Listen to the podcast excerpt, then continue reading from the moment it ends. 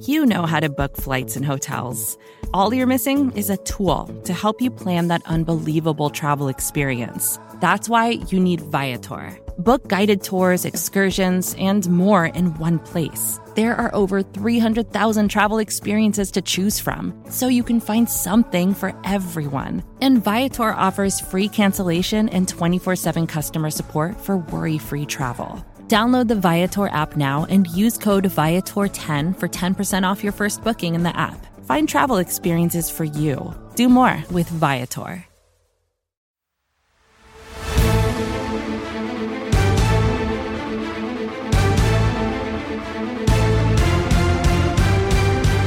Welcome, one, welcome all to the greatest show of them all. It is the NFC East mixtape, which you can listen to wherever you get your NFC East blog podcast across the SB Nation universe. You can also watch this on the Bleeding Green Nation YouTube channel or the Blogging the Boys YouTube channel, where you will see the bright, shining, beautiful faces of myself. I am RJ Ochoa from Blogging the Boys. He is himself, Brandon Lee Gowton from Bleeding Green Nation. BLG, welcome back home.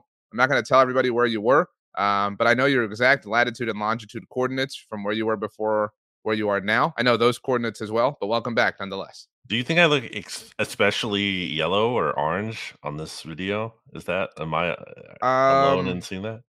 it might, I don't know if it's like there, there is like some contrast going on. Um, I think it's I don't know enough about photography. We should ask Holden. light. Um, but um, yeah, I don't know enough to to We're also describe recording this the phenomenon that's happening. later in the day. Usually, if there's more Than of a usual, natural yeah. light uh, happening in my place of residence, so that could be different. But uh, yeah, RJ, it's week three in the NFL. We're entering that at least, but we have to talk about what happened in week two. Even though for the Eagles that was almost a week ago now, it's kind of feels like forever ago. Yeah, uh, feels like forever is a great song from what Disney animated movie? Do you know? Uh, it sounds like a modern one. And Uh, it's a I modern probably one. Yeah, I've not seen it, so I do not know. Uh, it's from Frozen. Feels like uh, forever. I have Uh, not actually seen the movies. I know what they're about.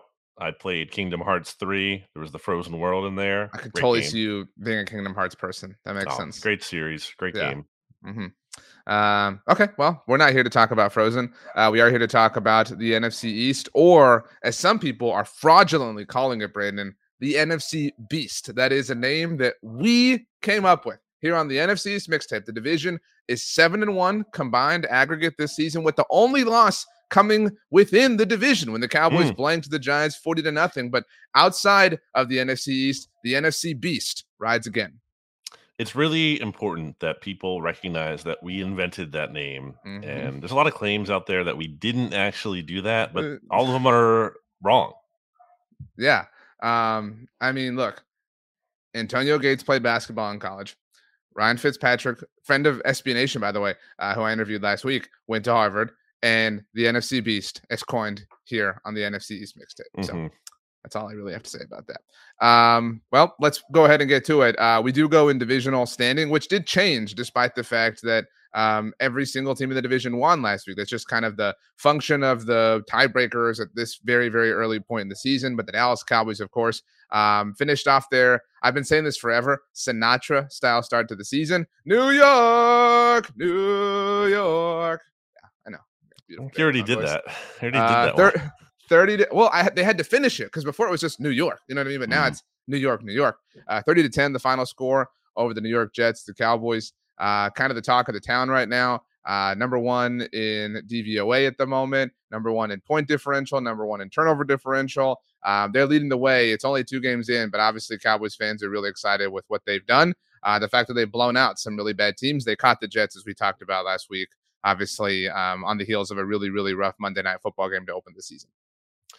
my interest in that game certainly, and I'm sure I'm not alone in this, definitely went down once Aaron Rodgers got hurt. It was like, well, that's really not the same thing. If you'll allow me to interrupt you for, for a moment, Brandon, because I know I'm appearing on the BGN radio side of things with this show. That's the function of the NFC's mixtape. But my experiences on, you know, that side of things here across enemy lines, so to speak, has been with our friend John Stolnis. All right. And I wanted to shout out John Stolnis because he tweeted on Sunday morning, the Cowboys are going to lose to the Jets today. So you Well, might be alone and, With all having John. I never. No, I'm just I, am just saying you might be alone in your interest waning. That's all I'm mm-hmm. saying. Uh, John thought it was possible, and well, I was not done. You just interrupted me a couple. Well, I had to. It was an important point. level. It was never a challenge, but I will say the Cowboys deserve credit for doing what a lot of teams have not done in the NFL early on this season, and that is like look like they're kind of a well-oiled, well-rounded machine. There's so many teams out there which is in part why we'll get to the Eagles later. I think some of their struggles may have been overblown because it's like, who are the teams that are just looking flawless in every way and great and everything is just perfect for them and it's a cakewalk? It's really just a couple right now, and it's a long NFL season that can change. That can stay the same if the Cowboys can find staying power. Um, but give the Cowboys credit for doing exactly what they should do against two inferior opponents and not just manage to scrape by against them, but to blow them out, to dominate them, to make it really not even a game I do think it was it could have been a little bit more interesting early on if Sauce Gardner holds on right. to a pick six that Dak threw, and then maybe that changes the vibe of things early on. But ultimately, I mean, look, I I think I think we were talking about like the Jets need to make a trade at quarterback. It's a whole different topic, uh. but like Zach Wilson just is not cutting it. He's, they're not going to do anything serious. They're a very unserious team with Zach Wilson as their quarterback, but um, still a very good win by the Cowboys. Micah Parsons looks pretty unstoppable. And there's every every reason to believe right now that Dallas is like the top team, or at least you know maybe you can argue if the 49ers are ahead of them, whatever. Um, but I think it, it, uh, in my power rankings on BleedingGreenNation.com, I'm I'd have the Cowboys number one. Um, I think everything you've said is really fair and really objective and really rational. Um, and I think that Dallas and San Francisco are the only, to answer your question, only two teams or only teams that have looked uh, without flaw right now, right through two weeks, which is a very, very small sample size. But every AFC contender has obviously, you know, had stumbles. Some of them have even had losses. Some of them are even winless. Um, the Eagles just have looked a little bit sputtery um, so far, but still boast a 2 0 record, which is impressive given that they haven't clearly played their finest football to this point. Um, but yeah, I mean, the Cowboys, you know, you're right. Uh, I think there was like a collective sigh of relief, obviously, that the pick six didn't happen. That would have given the Jets the lead. And mm-hmm. perhaps, you know, the like, the whispers like get a little bit louder. You use the, the word vibes, obviously, um, would have changed. But I mean, this was a, a kind of cruise control victory for the Cowboys. The defense showed up, and I don't really put a lot of blame on Zach Wilson. Um, I agree with you. Um, he he finished the day with three interceptions, but you know about four minutes into the fourth quarter, he did not have any. Um, and they were down 27 to 10. And so it really was just, I mean, it was a, a tough spot for him to be in. You know what I mean? And so, um, again, I, am not arguing for Zach Wilson, but I do think that the Jets are kind of the sneaky team relative to the NFC Beast because the Cowboys caught them obviously in this week where they were, you know, still dealing with this. Do they trade for somebody? Do they sign somebody in free agency? To. But does that change the kind of complexion and the chemistry of this team? Are the Jets then some, you know, a squad that's able to kind of hold it together and and beat teams like the Giants or Commanders or Eagles, who they will play across the rest of the season? I don't know. Uh, but my point is, it's hard to imagine them playing worse than they did on Sunday afternoon at AT&T Stadium. Um, the Cowboys offense, we finally got to really see because, you know, week one didn't really offer an opportunity for that. Um, and we saw, you and I were talking before we started recording about the Chargers and how I locked them up on TGI football. And did you watch any of that game? I know you were busy, obviously, because you had the weekend off. No, that was was that what slot was that in again? So that, that was, was, the noon slot, and it went to overtime. No. Um, and Mark Schofield was... did a great job of of kind of talking about this on Monday Football Monday. But so the game goes to overtime. The Chargers get the ball first. And first two plays, I mean, just are like going downtown. Like they're they're trying to like stretch the field, and it's like, dude, what are you doing? And then on on third down, they get nothing. They literally gain zero yards. They're one offensive possession overtime. They lose the game. And Mike McCarthy's offense seems to be the I don't want to say complete and total opposite, but it's it's about putting his skill players and his athletic players in positions to win and to succeed. And we saw Dak Prescott take a lot of that low hanging fruit. That was a, a big compliment that we gave to Shane Steichen and the Eagles offense last year. Just kind of again putting these players in positions to win. And there's value to that low hanging fruit. And this was a really efficient performance from the Cowboys. And even then, there's, I think, 19th in offensive DVOA right now. They were without Brandin Cooks. They're still without Tyler Smith. Um, but they did enough. And everybody, you know, the, I would say the doubters or whatever, you know, kind of, you know, bemoaning about the red zone deficiency. They were the number one team in the NFL in red zone conversion last year from a touchdown perspective. So I don't think anybody's really panicked. It just wasn't a game where you know they needed to really flex, and that's the difference. I I know you your interest in this game dropped off, but after the Micah Parsons fumble, the Cowboys got really conservative And Tony Romo talked about on the call on third down that none of the receivers even ran to the sticks. And he was like, What the hell are you doing?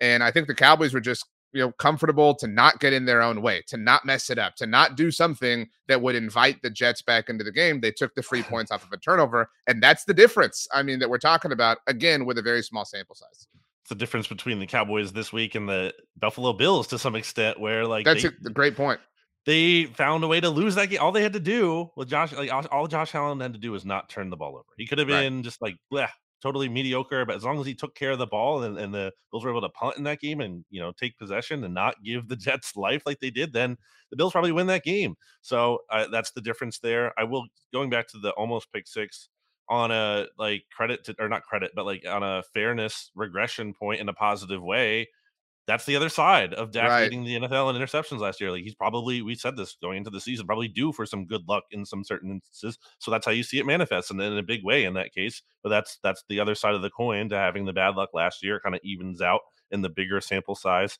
Um, so you know, for as much as I'd love to, you know, be here criticizing the Cowboys, can't so far. Again, I'm not going to hold the opponent thing against them too much because style points do matter and the way they've defeated these teams so soundly there's absolutely something to be said for that no matter who they play.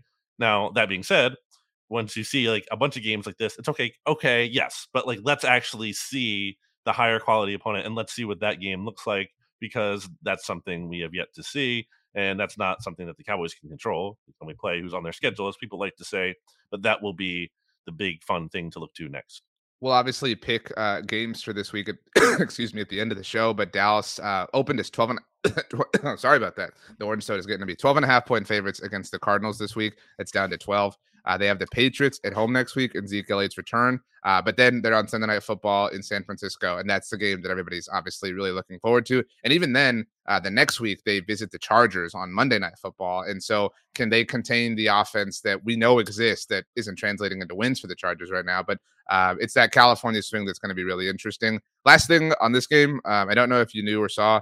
Uh, Tony Pollard hit a career highs, uh, career high, excuse me, in carries, 25 carries for him, and he was actively involved in the passing game as well. Speaking of, uh, Tony Pollard will be a guest on the Blogging the Boys network throughout the Blogging the Boys universe on Thursday, um, and he said that he was aware of that uh, when I asked him. Uh, we pre-taped this on Tuesday, right before you and I recording, actually, and um, yeah, I mean, I, I don't know that that's a an indication of things to come, but think people some people want to look at that and be like, well, that's Mike McCarthy wanting to run the ball. I think Mike McCarthy just wants to keep things in front of him. And on Sunday against the Jets, it so happened to align with running the ball. But they utilized all sorts of players. They utilized KaVontae Turpin. KaVontae Turpin has already seen more offensive snaps through two games this year than he did all of last year.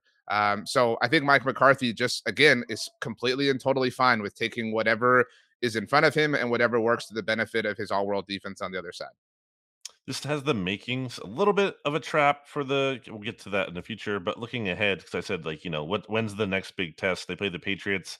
Defense looks good offense eh, maybe a little bit more questionable but that stretch where they have the niners in california then the chargers on the road although that'll probably be like a home game for the cowboys the crowd and then the Rams after that, and then the Eagles. Like that's a nice little four game stretch where I think we'll I think we're going to learn a lot more about the Cowboys right now. For or, or right when in that stretch there. For now, it's kind of just like holding serve, doing what they're supposed to do. They're one of the best teams in the NFC, but like, I, and I think they it, it is possible it can be different. They, they, maybe this is a new high for them this year, but like that's the stretch we'll really start to learn more about them. For now, they're kind of just confirming what we already expected in a lot of ways that they were going to be one of the best teams in the NFC as we've always said, October is the very best month that there is, which Wake will provide. Um, September ends, baby.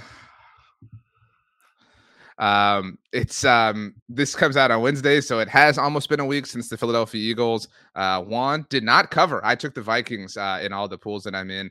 Um, I think it was seven and a half or six and a half, depending on where you looked. And uh, Philadelphia won 34 to 28. Was a little tight, but holy crap, D'Andre Swift had a billion different yards. Kirk Cousins had a big game. Um, and man, the Justin sort of. Jefferson I mean, he had a big game. It's okay to say it. Um, he, he was clearly not as good as the box score looked, but yes, he played relatively well. The beginning of that game was in no way on Kirk. Like the beginning of that game was the Eagles offense, like kind of sputtering, sputtering, sputtering, and there was the special teams fumble. There was the Alexander Mattison fumble. Um, and I give Kirk a lot of props for you know doing what he could to absolve all the blame for the Justin Jefferson thing. Um, I don't know if people know you uh, are, are on record as not hating that rule. Like it benefited the Eagles last Thursday night, but you have yeah, said many times yeah, you're fine with that. right? no, because it helped yeah, the Eagles. I, I, will. I will have your back there. You and Stats are the only two people I know that that think the rule is fine. Uh, but the rule is the rule, and, and you have to know the rule. And Justin Jefferson, you know, whatever. Um, and you know, Jalen Hurts woke up a little bit. I, I said that I thought this would be the year of DeVonta Smith. Uh, what has been the fallout of the AJ Brown, Jalen Hurts, Nick Sirianni scuffle that Nick tried to lie about in his postgame press conference? I think that's overblown. Wow, shock! You're going to hear that from me. But from the standpoint of it's the same exact. AJ was that same way when they were blowing out the Giants in the divisional round last year. Same kind of thing happened. He also did not look happy then. And was that an issue? No the Eagles rolled the 49ers in the championship game and went to the Super Bowl, and AJ Brown had a great game in the Super Bowl. So I don't really know that it's uh, the biggest issue in terms of like the team is still can be successful. I do think it speaks to a longer standing thing, which is a big reason why back when DeAndre Hopkins became a free agent and everyone's like, oh, Eagles should sign him and then they'll be unstoppable. They'll have, you know, like DeVonta and and AJ Brown and Goedert and DeAndre Hopkins. And I'm like, it's not Madden. These players have egos. And I brought up that Giants game as an example of why AJ Brown would not be cool with another target monster coming into the offense. Same thing with like, that's why the Eagles were never going to draft someone like Jaxon Smith-Njigba with right. their first round. Like, you're not adding a volume dependent guy to this group that already is, you're kind of seeing issues with sharing the ball. So uh, I, I don't make a ton of that. I make a ton. The my biggest concern coming out of that Vikings game is more about the quarterback being able to effectively get the ball to his targets I'll read you were on him early. You like uh, because I was obviously following your tweets and, and coverage, and you were on, on Thursday J- night. Yeah, yeah, right, right, right. Um, you were on Jalen early in a in a fair way, um, and in a reasoned way, I thought, because it was not great. And you tweeted that the Eagles were obsessed with QB power, and that's really what it felt like. I felt like they were just trying to like force the Jalen Hurts can run thing. Um, and it wasn't until they just kind of sit back and took what Minnesota gave them. Like Minnesota was like, "Hey, run the ball," and it wasn't mm-hmm. until that happened that things started to kind of like finally break for the Eagles. It, uh, Jalen hit the the big shots that were there. Obviously, the one to DeVonta. He kind of hung that first one down low though. That one almost didn't even work out. Yeah, the first play, there was some pressure coming down on him. I still think he could have gotten that a little bit. Like the way I, I saw, I was in the press box. I saw that play unfolding and like DeVonta's streaking open down the field. He's open. I think maybe if he gets that ball out a little bit sooner, if he steps into it a little bit more, which to his credit, he did later on the second DeVonta deep target, which ended up being a touchdown. He took a shot. Sometimes you have to do that. You have to step into your throw, deliver the throw. Like he underthrew it. DeVonta still made the catch. Great. But then the Eagles only settle for three points there instead of seven. That's four plays, uh, four points you left out on the field. That's a big deal. Opportunity cost is a real thing, as I like to say. I think some of those runs we were talking about it isn't even just the coaching staff. Some of that is Jalen, you know, making the decision on some of these options and whatnot. I do think there's a lot of like, you know, debate. Is it the coaching staff? Is it Jalen Hurts? I definitely think, you know, you can look at uh the coaching staff and Brian Johnson and have concern to some extent. The same time, you don't pay Jalen Hurts $255 million to not be like a big part of the equation there. Like I that's such a just a big pet peeve I have. I think I've mentioned before in the show with like coaching versus players. I feel like people act like those are equal things. How much are the players getting paid? How much are the coaches getting paid? That's not the exact like perfect way to analyze it, but at some level, these players are making like a ton of money for a reason because they're the ones who can do the special things and they're the ones who can make plays and make things happen. Like the coaching can only go so far. I want to read you these stats that our good friend Sheil Kapadia had mentioned uh, in the aftermath of Thursday night's game on his Ringer podcast Philly special. Jalen Hurts was 593rd out of 600 quarterback performances since the start of 2022. In um, you're saying this game, like this game is the performance in success rate. Yeah, the success okay, rate. But, is... just talking about last Thursday night. Just again, I'm trying to understand. Yes, that Thursday night okay. performance was 593rd. At, so there are only seven worst performances oh. since the start of 2022, just by measured by success rate, which isn't a catch-all perfect stat, but it does represent how often something good happens when you drop back to pass. The Eagles produced a positive play on just 23.3% of Hurts's dropbacks. His first two game success rates this season are lower than every game out of his 2022 season. So I think, I think it's that, not unfair to say that Jalen Hurts needs, I'm not saying he's hopeless as a passer, but he needs to be better than he has been.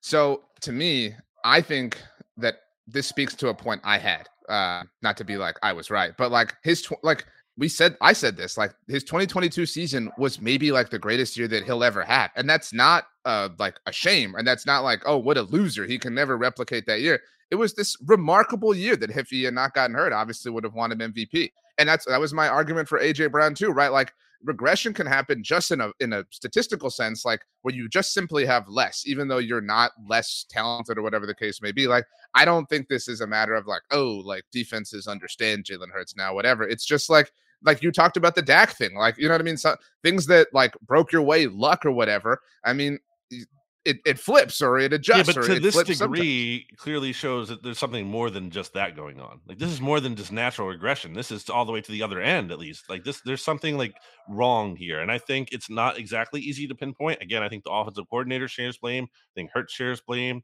You could say some of the players too, the attitude, whatever. There's they have the the bottom line is the Eagles passing game is not firing on all cylinders right now. There's something out of rhythm. It doesn't look right. It doesn't mean it's doomed 100%, but it is like a legitimate concern if it doesn't get fixed sooner than later. Um AJ Brown has the fewest amount of receiving yards to the first two games of a season that he has had since his final year in Tennessee. Um, now, I don't think that that means like, oh, he's going to demand out, but he is a passionate player. I don't have to tell you or any Eagles fan that. Um, I don't know that I buy that he would keep that up. Um, I, I I don't know the chemistry, you know, well enough to offer an opinion, an educated one at least, that wouldn't sound like trolling as to whether or not if DeVonta kept eating right, or if the passing game got fixed that way, right? If it was DeVonta, if Goedert got involved or whatever, um, would would AJ Brown would there be discourse there? You know what I mean? Like I because that that would be the concerning thing to me is okay, this has to get fixed, and there is this one idea that it has to get fixed a certain way, you know, and if it doesn't, will it be all right? You know what I mean? And so that would be a mild concern. Um, but I think again, and I said this a little while ago, it's worth mentioning that despite all these like you know things that sound troubling, the Eagles are two and zero. Oh. Like if you can find a way to win in spite of all this, you know, happening, like that's the mark of a good team. For sure. And now you know they've won two one score games now, and one score games, as we know, as the Vikings now can attest to. And the other side of that being zero and three in the 2023 calendar year uh, in those one score games. Can I interrupt you that? quickly? Uh, so um, they were 11 and 0 in one score games last year, right? Everybody knew that, and yep. you know, I I tried to defend them eh, more than anyone. I think that that's well on record. Um, I tweeted before their final possession. I said it's going to be hilarious when the Vikings go score a touchdown here to make this a one score loss. When you know, and, and of course, like it happened. Yeah. Like it's almost worth like not scoring in that sense, so people hmm. can't like rub that meme in your face. I mean, it had the feel of a one score game. Ultimately, it wasn't like right. totally like well, the Eagles blew the Vikings out, and they Vikings put up like twenty points in garbage time and made it look right. a lot closer than it seemed. It was the feel of a one score game. Ultimately, um, yeah. So I definitely think that that's the biggest concern. It, like two and zero is nice, and I I do agree with you. And I said it earlier when we were talking about the Cowboys. How many teams are firing on all cylinders and clicking and looking perfect? They don't play the Super Bowl in September. So there's a lot of time for this to get ironed out at the same time. Again, you want to see progress there. I think anyone would say they believe it can because of the talent there. Uh, you're giving them the benefit of the doubt that they can iron that out at some point. But again, it's the more games we that go by where it's not happening, it's only going to get exponentially, increasingly more concerning. Before we move off the, the Eagles, I do want to say, obviously, you have to mention, you know, D'Andre Swift's huge game, 175 yards, insane. Uh, I was listening to the TGI football podcast today because I was behind in my podcasting, and I also thought it would be kind of funny to get the takes of uh, prior to week two, hearing them after week two. And okay. one of the things that our co-host co-host uh, Steven Serta had mentioned was like because uh, I wasn't able to be on Friday and give my analysis of the Thursday game. He's like, I want to know why Gainwell was ahead of D'Andre Swift, and Great question because I was asking the same thing after Kenny Gainwell freaking 18 touches in week one and D'Andre Swift had two, including just one carry. Like, what are we doing? I don't know that Swift can be this guy the whole season. I don't know he can be your bell cow back, but it's if you're giving him the ball two times a game, you're clearly messing up. That's clearly not the best approach. So, on one hand, passing game in disarray a little bit needs to be figured out. On the other hand, it does seem like the Eagles are figuring out, finish, or figuring out their run game, which is not meaningless.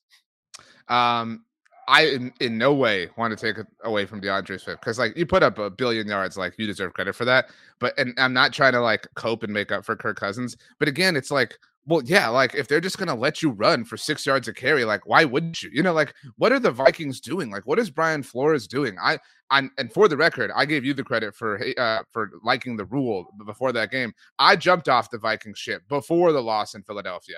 Um, no pun intended on the ship thing.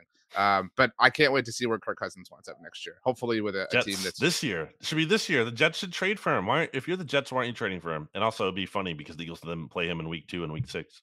It would be hilarious if he wound up there. Given I don't know if you remember, that's the other team that courted him in 2018. Yeah, um, what that was like. That. It, those were the, the two teams, and so um, you know, some things just kind of wind up going full circle that way. It would be a crime if he never played for Kyle Shanahan, like after everything we've been through as NFL. Fans. That'll happen at some point, but right. Uh, okay, now, probably.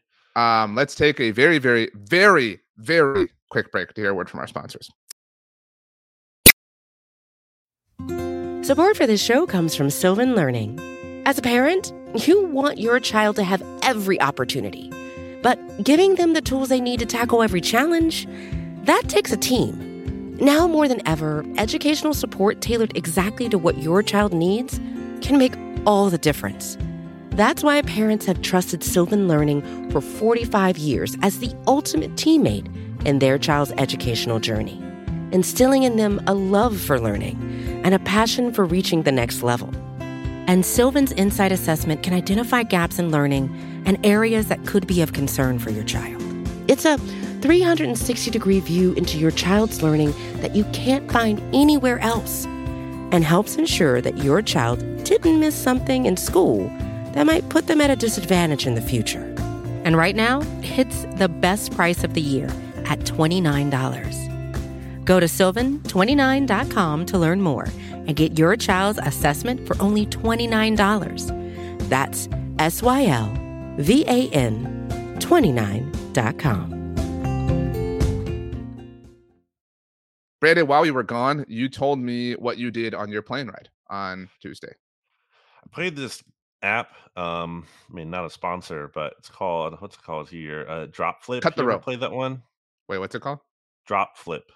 Drop. It looks flip? like this. This level has been really hard. I mean, you can't it's, see my uh, phone. We're only seeing white. Yeah. Yeah. But anyway, it's like you. uh I can't really describe it. You kind of have to just play it to see it. But anyway, that's what I was. Doing. Also, I was playing Minesweeper too. On your phone? Yep. Are you a big uh, games on the phone person? Um, generally no, but on a flight, sure. Um, last question on this subject: Are you a big game pigeon person? You play the game pigeon games with people? Uh, the the iPhone games you're talking yeah. about? Yeah, I'm really good at uh, Cup Pong and the word games, as you can attest to, because I beat you in those all the. I mean, those pretty, honestly, those are probably pretty even matched. I'll, you have certain ones that you're better at than I am. Right. I think uh, same goes for me against you. Anyway, I I really don't like the one that looks like a Scrabble board where you have to move the pieces. Like the reason yeah. I like the the search one is because like my thing, it's such a smooth, you know, physical way to play. Um, so I like that a lot. But yeah, whatever. Um, okay, the Washington Commanders came back from a twenty-one to three. I don't mean to make this about the Cowboys, but Remember yeah, when do. people thought that Sean Payton was a much better option than Mike McCarthy? Like, remember that? Oh man. Um, 21 to 3 was the mm-hmm. deficit that the commanders face. And for real, serious props, like serious kudos. Um, you cannot overcome that without legit coaching, legit quarterback play, a legit pass rush. They had all those things in Denver, and they almost blew it with the crazy Hail Mary tip ball. And you can argue that there should have been a penalty on the two point conversion. Uh, but this was an impressive rally nonetheless. Like, again, I think they deserve a, a round of applause. They are undefeated in the Josh Harris era. It's really making a difference. Clearly, I mean that was crazy. That re- I, I I was watching that at a bar uh, on Sunday evening after late afternoon, early evening, and I just I couldn't believe it was caught. And I'm like, and then once they don't get it, I'm like, how do you not get it? How do you not get it if you end was, up making the hail mary? It's it was so, so sad. Um, did uh, I think James wrote about this at, at um, .com? But would, if, if you were a Broncos fan, would you have rather them not caught it? Like, you know what I mean? Then, like, see, I've been thinking about this recently. There's a lot of like, well, I'd rather almost just get blown out. That I don't think that's ever true. I don't think anyone ever feels that way there's no way in a blowout you're thinking like, "Wow, I'm so glad we're not in this game closer and then losing." No one's ever thinking that. That's such a lie. That is such like a hindsight uh, or whatever kind of bias you want to call it thing. That is just, it's not true. I think it can potentially be true based on the circumstances of your team. So like the Broncos are this like joke, right? That everyone wants to kind of line up and take shots at. So like, you know, when it's the just the next one, that is annoying. So like um, I'm with you that I think Jets fans would have rather lost like the Broncos did, but I don't think that the Broncos fans are, are happy with their situation, which again is a is a much bigger deal. But this is about the Commanders. Um, Sam Howell. Well, it's relevant that we're talking about a Broncos team that I think the vibes have not really changed. I think the, the bad vibes from last year very much. They're the 2022 awful, Bronco or the 2023 Broncos do not seem all that different to me than the 2022 Broncos.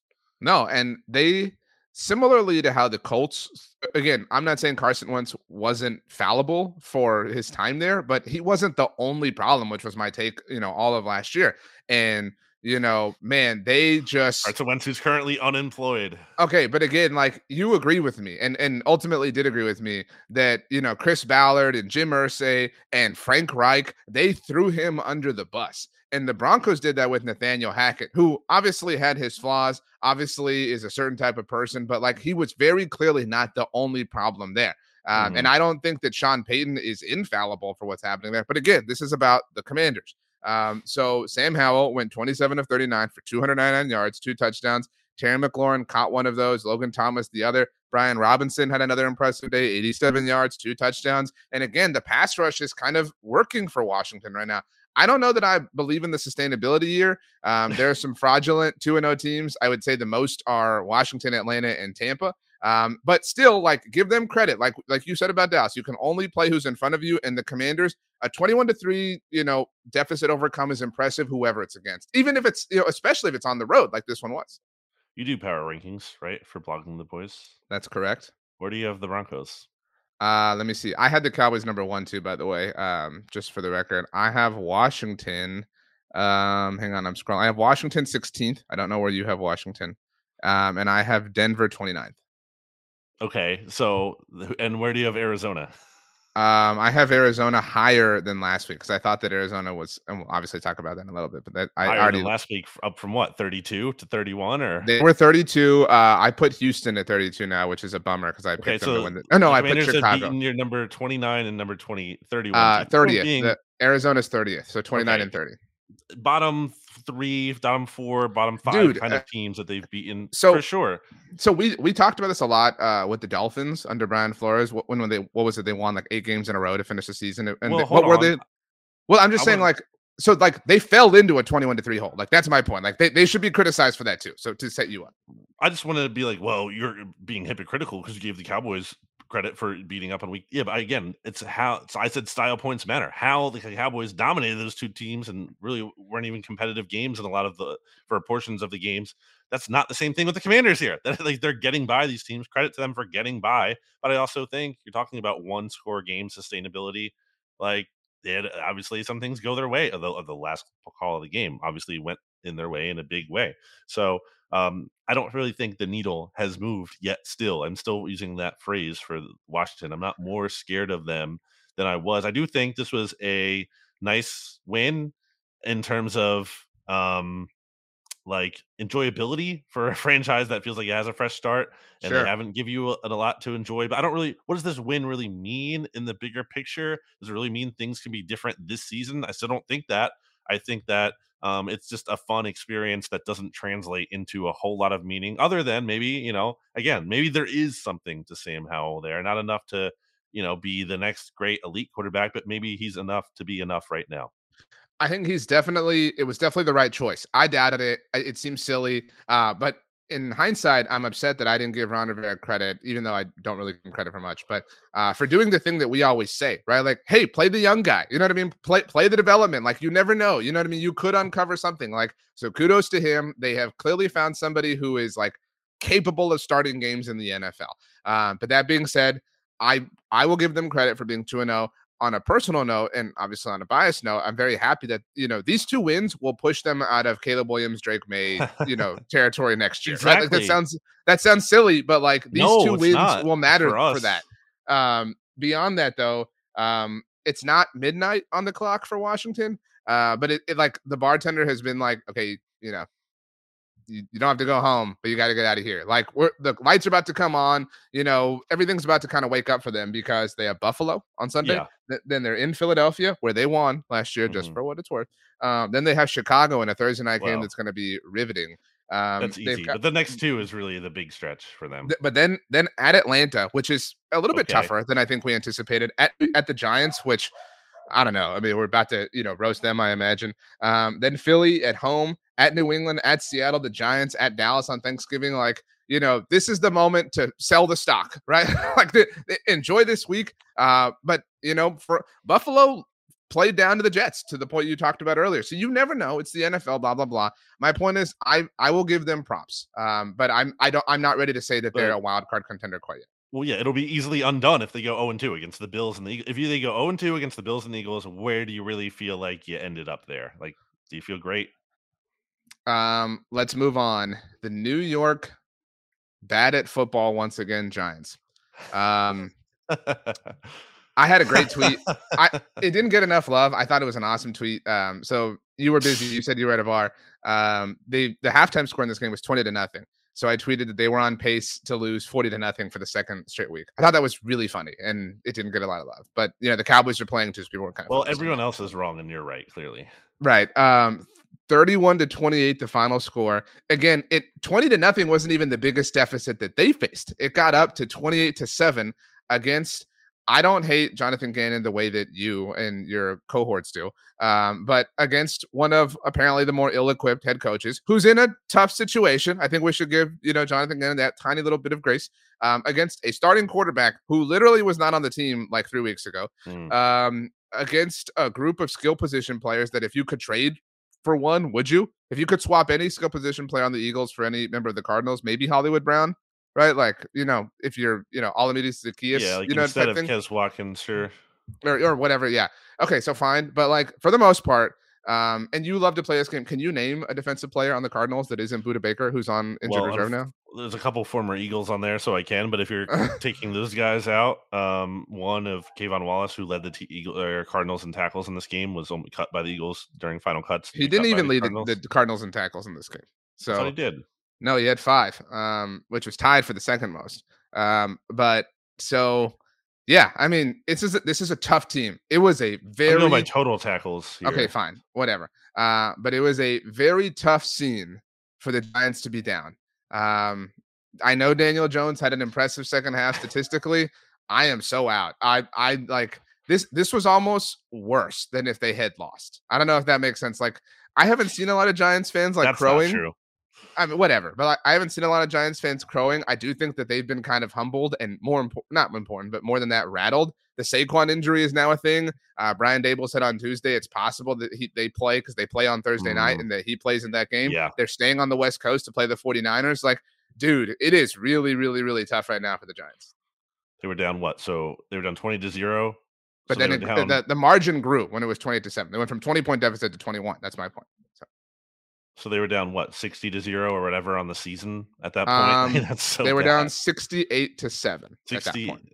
Like okay, that's But at half at halftime it was 60 to 0 to your point. Uh, it, so I would say if you're looking at it optimistically, if you're a Giants fan, it's this is a performance to build on. Okay, really not encouraging in that one game, but if we go out and we win the next game and we continue to kind of put something together off of that, then all of a sudden it doesn't really care or it doesn't matter how we won that game. No one cares about that. Problem is, you get the San Francisco 49ers next without Saquon, like you mentioned there. And Darren Waller apparently is still dealing with some kind of thing um, that uh, that he said was like not going to go away. I mean, yeah, basically. which you know, see six for seventy six in this game, so maybe it's not the biggest issue ever, but still not like great. So yeah, again, I would say uh, if you're looking at it optimistically, something to build on, but I don't really know. I mean, the giant if the Giants beat the 49ers, like great, then yeah, okay, I am buying. yeah, that. that, yeah, for sure. Then, start, then and they found yeah. their footing, and they're really now they are heading in a direction. But I mean, like it's just a very big if right now. um, so also, not that this like really matters, but it kind of does right now when we're still, you know, we're all, I think, the reasonable people are kind of being willing to uh, be patient to really make our hard takes as far as, you know, the NFL season because we're so early. These next two Giants games are at San Francisco and then against Seattle. Both of them are on prime time. It's the same um, thing as the Commanders. It's like show us. And, this is like the show us stretch here. No, but that, that's what I'm saying. Like if you're bad and if you're like so right now everyone kind of thinks you're bad, right? Like not a lot of people saw the Cardinals mm-hmm. game. Everybody obviously saw the, the Cowboys game. But so right now everybody's like, oh man, these dudes stink, whatever. So you go out, you get blown out by the Niners. Well, they really stink. They stunk on Thursday night football. Then you get blown out on Monday Night Football against the Seahawks, who looked much better, obviously, last week. Then it's like you're one and three. You know, it's just mm-hmm. really not working out for you. And then everyone will really pick apart that one win and be like, you barely beat the Cardinals. They're tanking anyway, blah, blah, blah. Um, you said like positives if you're a Giants fan. Jalin Hyatt had two receptions for 89 yards. One of them went 58 yards. We said it. Like, this is his thing. Um, thank goodness mm-hmm. in my dynasty league, somebody dropped him. Uh, so Jalin Hyatt now part of my dynasty squad. Um, the Darren Waller thing, I mean, he had 76 yards. Um, but see, like it's so like some of these feel like empty calories, like what the mm. Giants did because they were in such catch up mode. Um, so I, I guess I'm I'm still not like ready to say that they're like completely done, but do they it's it's getting dark really early. And have you seen the video of Brian Daboll, like the uh Zapruder film breakdown that no. we've that's been there's a I don't know who did it. I can't it's not on my screen anymore. Somebody's breaking down whether or not he's actually calling plays. Mm. Um and, and like from the sideline or whatever. And so that's kind of weird. Um, like th- this just has has gotten about as bad as it could possibly get, about as fast as it could possibly get. Who do you believe in more the rest of this season, or who do you think is going to finish in third? Do you think it's going to be the Giants, or do you think it's going to be the Commanders? In terms of obviously, we could go through and win and loss right now. I'm not talking about that. I'm just talking about from what you do know about their schedule coming up soon, and also like the vibe, and also the fact that I mean, the spot the Giants are in, they also have already lost a division game, whereas the Commanders have not done that. I'll answer that two ways and say that I am more worried about the Cowboys Commanders games than I am the at least the remaining Cowboys Giants game. Well, that's um, easy to say. well, I know, but like, but that was honestly true. Not true, but I was at least kind of thinking about drifting that mm. direction before week one. Um, and some of that is that the cow, like you know, we, we we talked so much about like how Dak owns the Giants the Cowboys have had like moments of struggle against Washington, even at full health. Um, now the the regular season finale last year was kind of weird, but still, like you know, there have been times where Washington has played them tight, like you know, throughout the Dak Prescott era at least. And if I had to pick who's going to win those two games, I'm picking Washington to win both of them right now. I, I just I don't have any faith in the, the New York has played one kind of not mediocre half of football. You know what I mean? Like I'm I'm and uh, like I know we sat here and crapped all over the Broncos, but like who's a worse team, Denver or Arizona? Probably Arizona, right? So while they both, you know, embarrassingly fell down and overcame the droughts that they dug themselves, at least Washington's was to a better team. All right, you ready to preview week three? I suppose. Um, we have to go in chronological order, right? That's what we decided. Uh, so that means the New York Giants are up next after we just destroyed them. Uh, they are on the road, as mentioned, against one of the two teams who we agree looks most complete and most infallible uh, in the 49ers, uh, doing so probably without their best player on offense. So they are 10 point underdogs mm. on the road. Um, I mean, I don't know that we have to kind of offer a Giants take at this point. Um, this is going to be an easy night for our buddy Stats. Just you know, enjoy the game, do your post game show. Everybody go check out the Gold Standard Network, um, and you know, enjoy life at three and out. I mean, I don't think the Giants have a chance here. Like, it's really difficult to envision how it happens. I don't know what the Giants' ceiling is realistically. Like, what can you say their ceiling really is? The iteration of this team, not not just talking about like where they finish, but like the best version of them. How good can they look? I don't. That's unknown. If you want to be again positive, optimistic, although I don't really think it's that great. The floor, we've seen the floor. The floor is really, really bad. the floor is a terrible floor. It could be the worst floor of any team in the league, the way they looked in week one. So that scares me. I am definitely going to take the 49ers outright. And why not? I'll take them to cover as well. Yeah. I mean, again, the fact that San Francisco has looked so good, I would almost take their line against anyone, right? At this point. Um, I know it's 10 points, but I mean, dude, I mean, like I'm not scared of that. I mean, again, this is a team that was down 20 to nothing in the first half against a team that San Francisco is going to wax twice this year.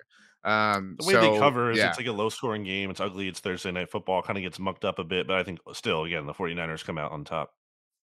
Um, okay, so we both we agree 49ers win this game. Um, Giants will then fall to one and two. Uh, the Eagles play on Monday Night Football. By the way, back to back weeks that an NFC East team is going to get a Thursday night game and then a Monday night game back to back. That's kind of weird. Um, Also weird yeah, because but- this happened with the Eagles last year too. They played on Thursday against the Texans, and then they played against Monday against the Washington Commanders. It's a weird which they lost. extended layoff, When especially Taylor Heinicke bought. Remember, he bought those Jordans in the Eagles colors. Remember? you love to talk. This is like your like Harvard Ryan Fitzpatrick thing or Eagles Steelers uh Steagles thing. Um weird, especially coming off of week two. Like it's been a weird beginning of the season for the Eagles, you know, to go from uh week one on the road to then home game, Thursday night football to then long layout. So it could be a good thing if you're saying, okay, uh mini buy, maybe they can get some of these issues sorted out, but we shall see. They are what against the Buccaneers? The Like favored. Oh well, no, we're not doing them next. I mean, you know, we're hold off. Oh. We're going. We're going in chronological order. Oh, duh. but I was gonna. I was gonna. You, I was you brought ask- it up, so it was in my head. No, I know, I know. I was just saying it out loud. But um, by the way, what did you think of the double Monday night games on Monday? Yeah, it's dumb. Agreed. Good call. Good take. It's supposed to be an island game. We're supposed to all be able to gather around the internet Yeah. and watch and talk about the same game together. I don't. I don't like. Yeah, if they could do it where there were two independently, sure. I would yeah, start start one at six and the other that. at nine. I'm totally with that. I mean, you that's that. still too much. I think if you want to do that once a year as like a special thing, sure. If you want to do once a year, two games on Monday Night Football, yeah. Mhm. But we cater to the West Coast for some dumb reason when it's just. I mean, the the people on the East Coast coast. have it harder because like you have to stay up late to watch the games. Okay, so what? You miss some of the beginning of the game. You're still gonna get to see the ending, and also you're gonna have plenty of time afterwards. It's harder to get up early than it is to stay up late. That's a good take. The Washington Commanders are at home once again, and a reminder, undefeated in the Josh Harris ownership era. Um, six and a half point home dogs to the Buffalo Bills, uh, who seemed to find their footing last week. Josh Allen didn't totally learn his lesson, still played a little bit of reckless football, uh, but it obviously didn't come back to bite him. I'm really hesitant to lay the points because I'm that spooked in Buffalo. Um, I will take the Bills to win outright, but I do think that Washington is plucky enough to cover. That's a lot of points for a team that just two weeks ago, I mean, really, really, really struggled in Buffalo. How much is it again? Six and a half.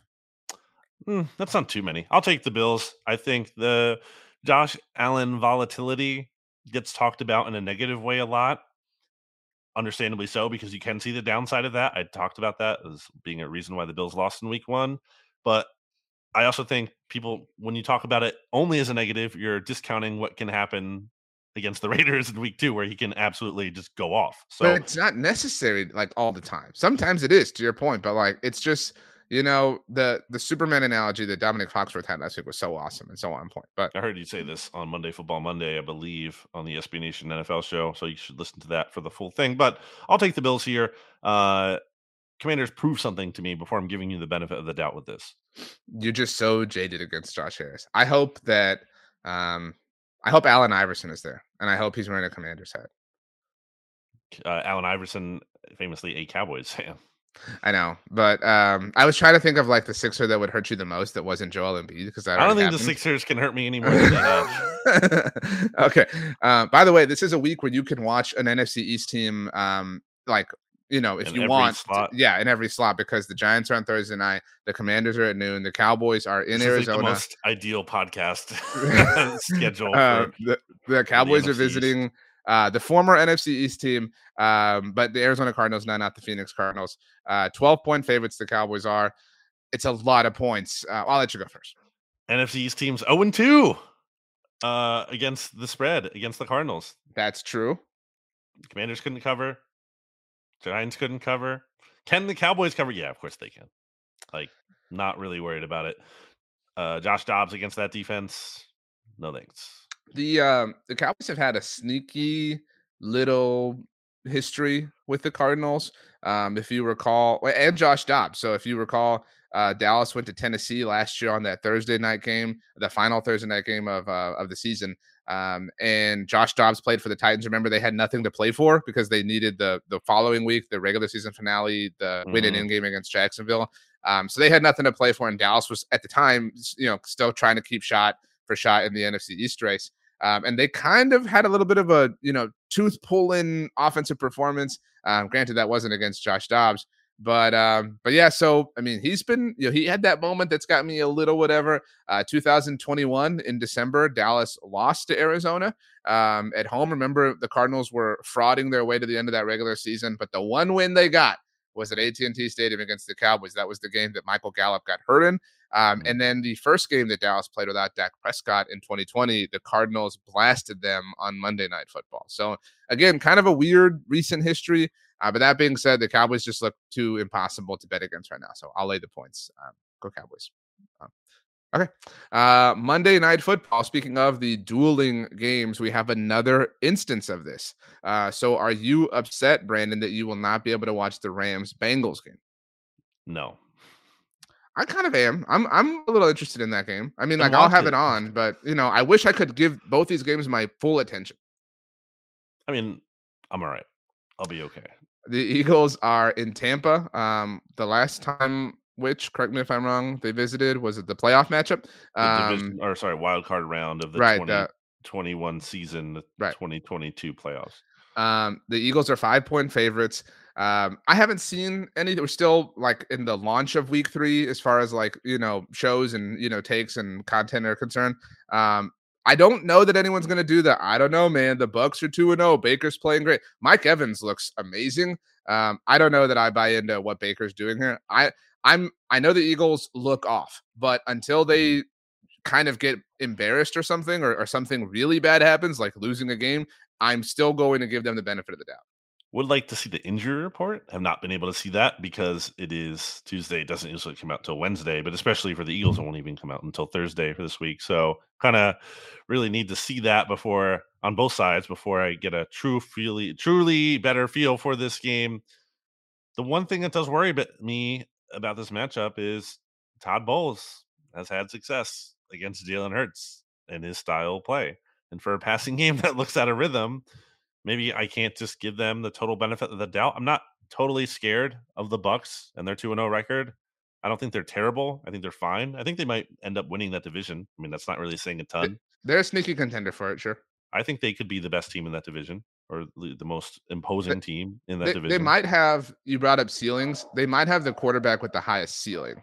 You know, I like when, so when Baker's in his bag, his ceiling is higher than Derek. he's very infrequently in that bag, but you know right. he he can make some plays uh, when he's on, and we saw that at least this past week. And it's a bad division, so it's not right. like you know saying the most, but I don't feel comfortable enough in Eagles passing offense right now to just give them the total benefit of the doubt.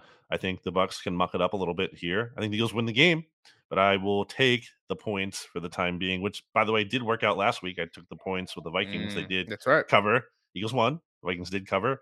So two games in a row where the Eagles do not cover, but they do win. Did they cover against New England? It was close, they right? Did.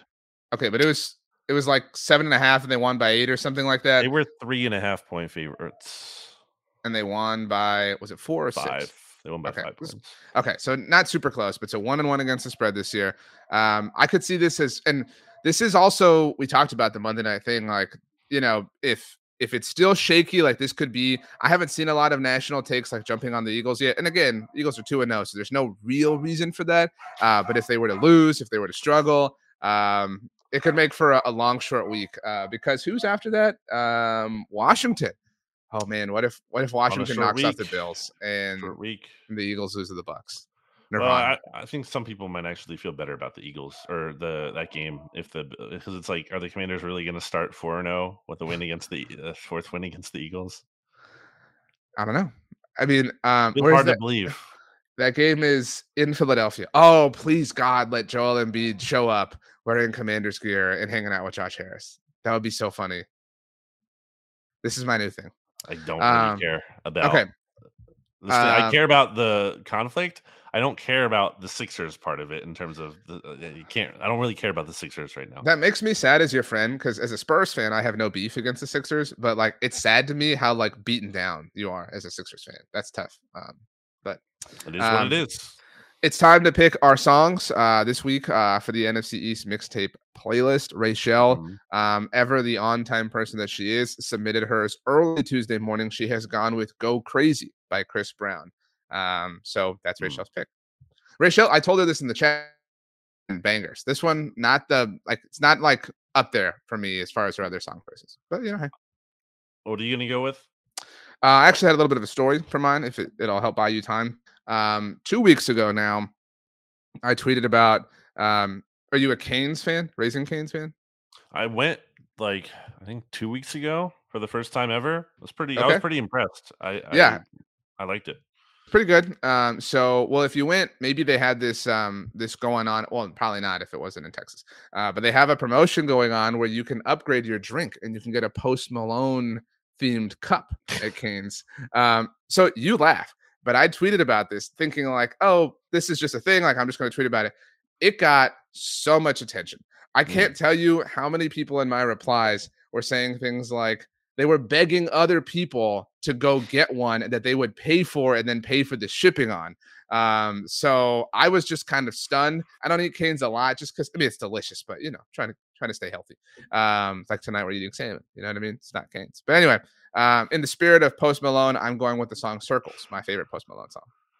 Okay, uh, good pick. Yeah, Raising Cane's definitely not a sponsor, but both. But yes, definitely very good. Uh, I just can't like. I'm sure you've run into that before. Like, I couldn't believe how many people were going rabid over these cups. I'm not uh, shocked from a standpoint of I was going to say people, especially here in this part of the country, like their like local stuff. Like, if you could have like you know some kind of if you could know. have like a Wawa Eagles Cup, I guess you'd go line and up like for yeah, and like Bradley yeah. Cooper's on there or something. You know what I mean? Right. Some kind of mm-hmm. like local time. People love that kind of stuff because uh, right. you know it feels just like unique to your region. It's it's something that's uh special as opposed to just any raising like national thing that could be any right, part of the country. I think people like that, and I get it. That's Were you a um on this subject? Were you a big like McDonald's kid collector or toy collector the from the Disney kids meals? glasses? Well, i remember having like the disney glasses i think from them. Uh there was the disney i i the one i remember most prominently uh, burger king. when the uh, inspector gadget movie came out with matthew broderick oh, um, oh yeah. they they had all the pieces. Yes um bless her heart she would call and be like, "Do you have the right arm?" And like we we would go to that McDonald's so I could build the whole Inspector Gadget. So I, used to go with my grandma uh, when she'd babysit me, uh, and you know I think we ended up going enough to where we could get the whole Inspector Gadget. That was a lot of fun. That's a great. Come on, like that's a great idea. just that was awesome. I totally agree with you. Like totally great marketing, like, great mm-hmm. integration. It's just it's like everyone wins there. Everyone's having fun.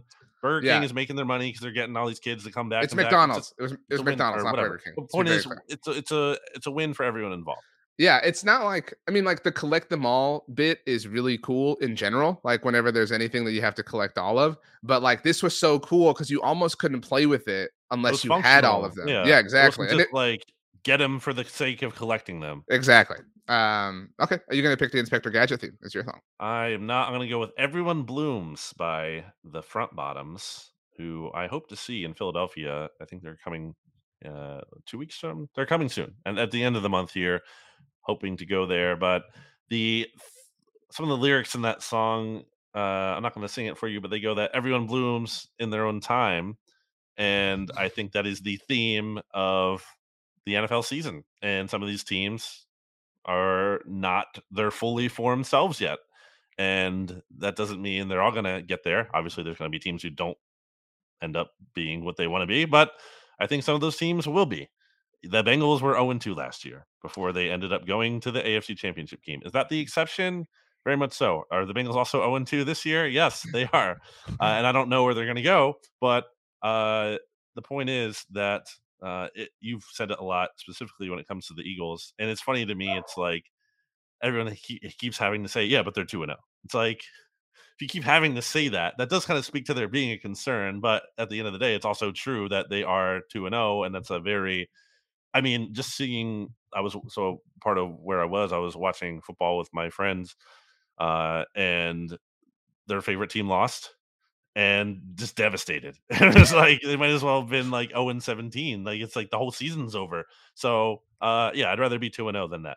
That's the thing. Like all of the you're you're referencing the Eagles, but like, you know, uh, whatever. Like all of these problems or issues or whatever are much easier to bear and figure out when you're 2 and 0 as mm-hmm. opposed to being like you would not swap places with the Bengals. You know what I mean? No. Or or even the Chiefs, right? Like do the Chiefs are, are they happy they're one on one? No. Like you know what I mean? Like the, like being 2 and 0 will matter if you lose four games in a row or whatever cuz you know what? You'll be 2 and 4 as opposed to 0 and 6, right? Like the chart like think about the Chargers. The Chargers had such promise. I don't know why. I'll never get it. But like, you know, they're already like deeply behind the 8 ball because they're 0 2. It's a it's not quite a kiss of death, but it's a it's a much bigger deal than it seems like. And that's not to quote all the statistics and everything, but like it's a whole. Like it takes multiple weeks. I think it takes like more than half a month to get out of being 0 2, like to get on the other the positive side.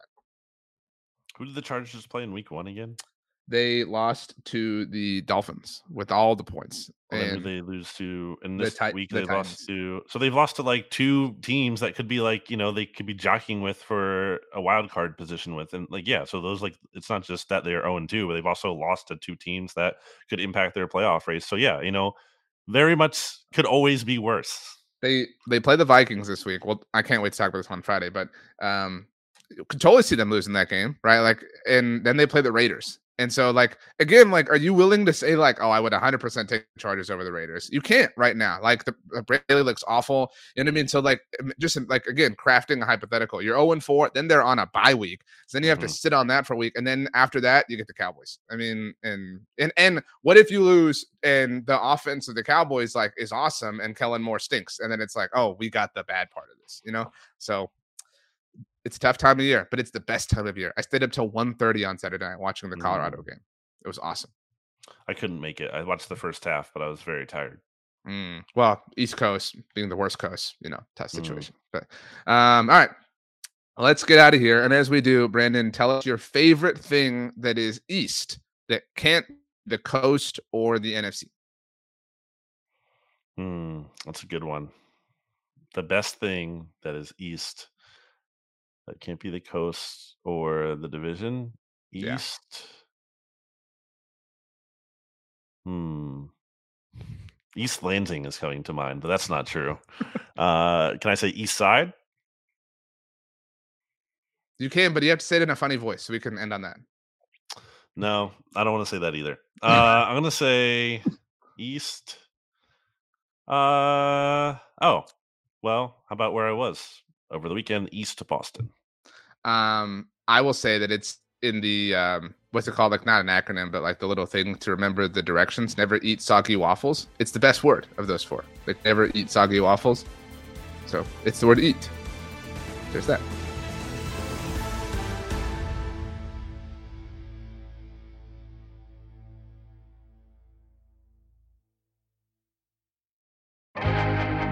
First thing in the morning, as soon as you wake up, the to do list starts.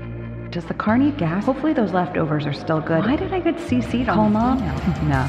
You can't escape the to do list, but you can make the most of your me time with a relaxing shower using Method Hair Care products. Try Pure Peace Volumizing, Simply Nourish Moisturizing, or Daily Zen Shampoo and Conditioner for daily use. All formulated with long lasting fragrances and are safe for color treated hair. Reconnect with the best version of yourself. Visit methodproducts.com to unleash your inner shower. More to dos, less time, and an infinite number of tools to keep track of. Sometimes doing business has never felt harder, but you don't need a miracle to hit your goals. You can just use HubSpot because their all in one customer platform can make growing your business infinitely easier. Imagine this high quality leads, fast closing deals, wildly happy customers, and more benchmark breaking quarters. It's not a miracle, it's HubSpot. Visit HubSpot.com to get started today.